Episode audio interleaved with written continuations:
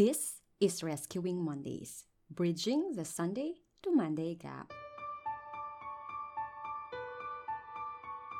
If this is your first time listening in, Rescuing Mondays was created to bridge the gap between our Sunday faith to our Monday grind. As I always say in the introduction of each episode, when it comes to your work, perhaps you are feeling a bit fogged in at the moment. It could be that your work has you simply living for the weekend. Maybe you are looking for some clearer direction about your work. Perhaps you need some timely wisdom to guide you. Whether you really like your present work or you are just enduring your job, I am hopeful that a small investment of your time listening to this podcast will be well worth your effort. We all find ourselves at different seasons in our faith and work. But as we go back to the basics of doing life found in the pages of God's Word and apply God's Word to our work world, my hope is that we are able to personally experience more of God in our life and in our workplace. Welcome back to Rescuing Mondays. As always, I am your host, Emilu F. Iman. You're listening to episode 25. Not only is your workplace an opportunity for personal and spiritual growth, it is where you can have a significant influence.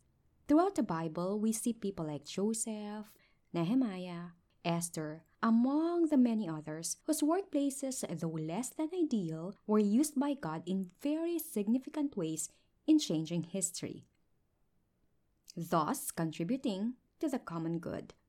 No work is too small or obscure for you not to make a difference.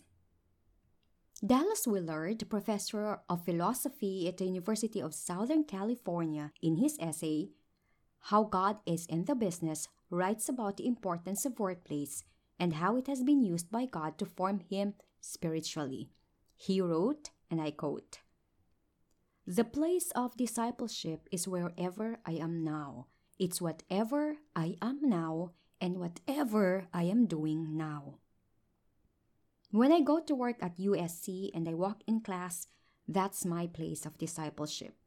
That's the place where I am learning from Jesus how to do everything in the kingdom of God. That's why it's important for me to understand that Jesus is, in fact, the smartest man in my field.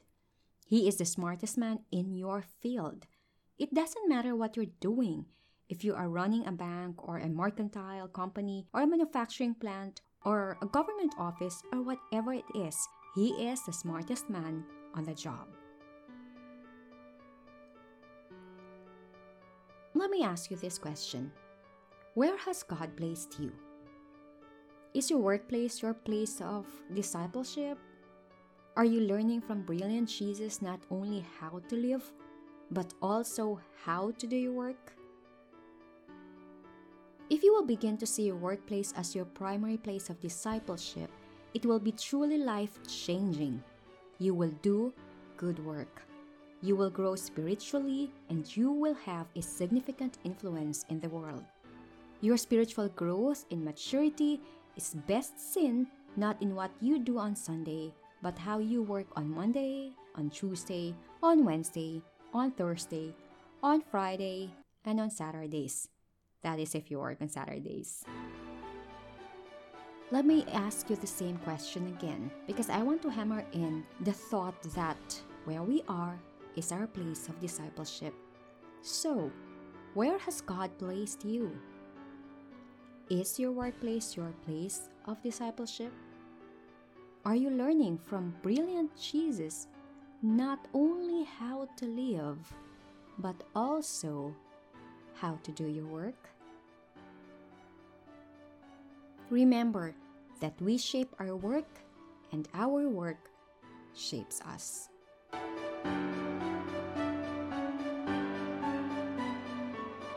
The masterpiece of most of our lives will not be seen under the bright light of visibility, but will be the extraordinary impact of our ordinary day to day life, faithfully lived in extraordinary ways through the wisdom of the Word and the power of the Holy Spirit. It is in and through our jobs and work that Christ shines bright and our faith in God is lived out. And that about does it for this episode of Rescuing Mondays. Find this podcast on Instagram at Rescuing Mondays or at the website rescuingmondays.com. Please don't forget to subscribe, review, and rate on iTunes, Google Podcasts, or Spotify. I will meet you here again next week. Thank you for listening. Until next time.